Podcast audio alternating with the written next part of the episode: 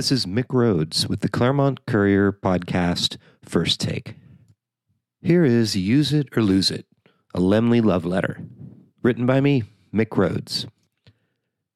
News last week that the beloved Laemmle Claremont 5 appears to be near the end of its run has had some local fans up in arms on social media. Some decried the decision by the 83 year old family owned chain to cut its financial losses in Claremont. Others asked what could be done to save it. A few removed the emotion, and make no mistake, folks are upset, and looked at it strictly from a business standpoint, which is, of course, precisely why we are almost certainly losing our jewel box of a movie theater. Two events have conspired to spell the Laemmle Claremont Five's doom the pandemic and lack of support from customers. It's really that simple. And I count myself among those responsible. I adored the Laemmle from the start in 2007 when it opened its doors as the anchor tenant in the spiffy new Village West development.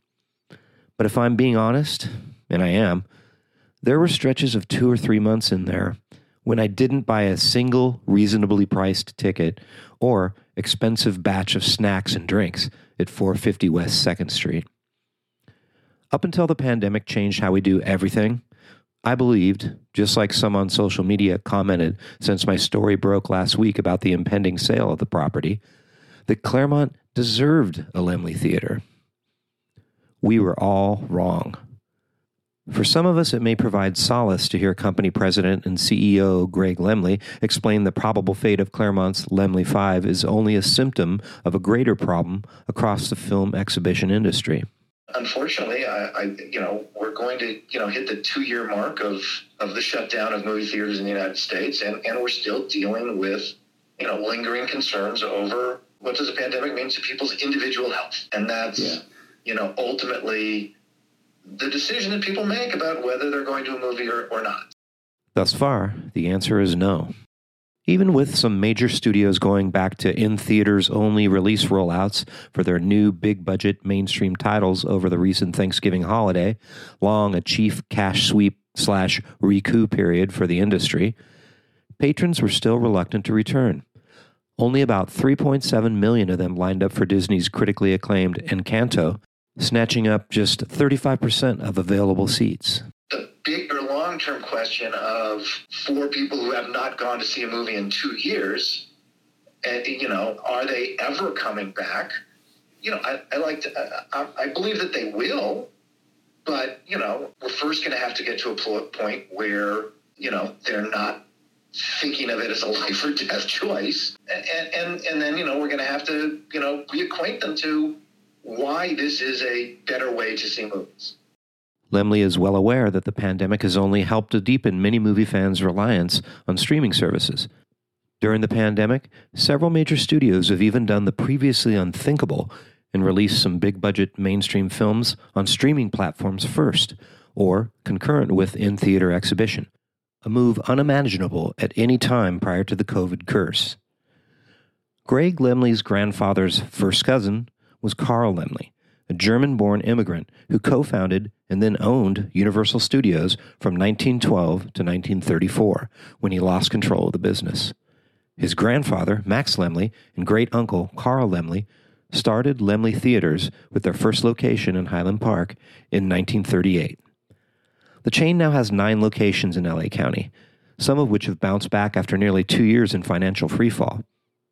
Asked if the pandemic related losses could spell the end of the company's presence in Los Angeles art house cinema, he was quick to quell speculation. No, we've we've we've had to reposition to uh, in part to reduce debt and just to uh, recapitalize. But uh, we we uh, we will be maintaining certain locations, uh, you know, well beyond the end, and hopefully well beyond the end of 2022. Try to reassess what the future of exhibition looks like when we've sort of gotten to some kind of stasis. With a heavy heart, I say, despite the imminent demise of our art house gym, we raise a glass to Laemmle for the 14 years it spent in the city of trees. Here's to hoping the beloved art house chain's future is bright, even if it does not include our fair city. Even with trends leaning increasingly towards streaming platforms and in home viewing on ginormous TVs, I believe it's impossible for that convenience to eclipse the huge screen, big sound, warm popcorn event of going out to the movies. Big budget, computer rendered mainstream comic book superhero films, animated blockbuster franchises, and multi sequel prequel institutions about epic space battles will surely always draw an in theater audience large enough to warrant their continued existence.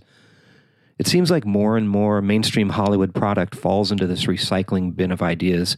So it's clear the high level prognosticators employed there are certainly banking on it. But that's not what the Laemmle chain does. It's here for the rest of us. We who long to see films about people talking to one another, sometimes in a language other than English, about love and sex and death, without exploding helicopters and characters who fly and shoot nuclear weapons and spiderwebs out of their supersuits.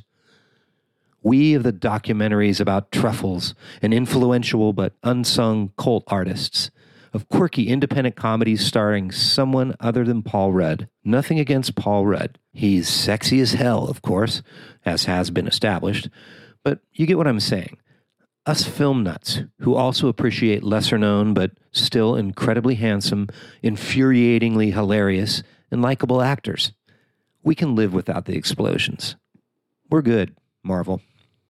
And because of this, because we appreciate flavors in addition to vanilla and chocolate, like maybe green tea or black currant with a mint leaf, we are sad, very sad, to see Claremont's Laemmle 5 go.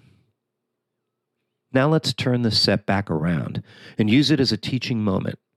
Let's get out there and support independently owned businesses, many of which are also looking to find their groove after nearly two years of unprecedented upheaval. Use it or lose it, folks. This has been Mick Rhodes for the Claremont Courier Podcast First Take. Thanks for listening.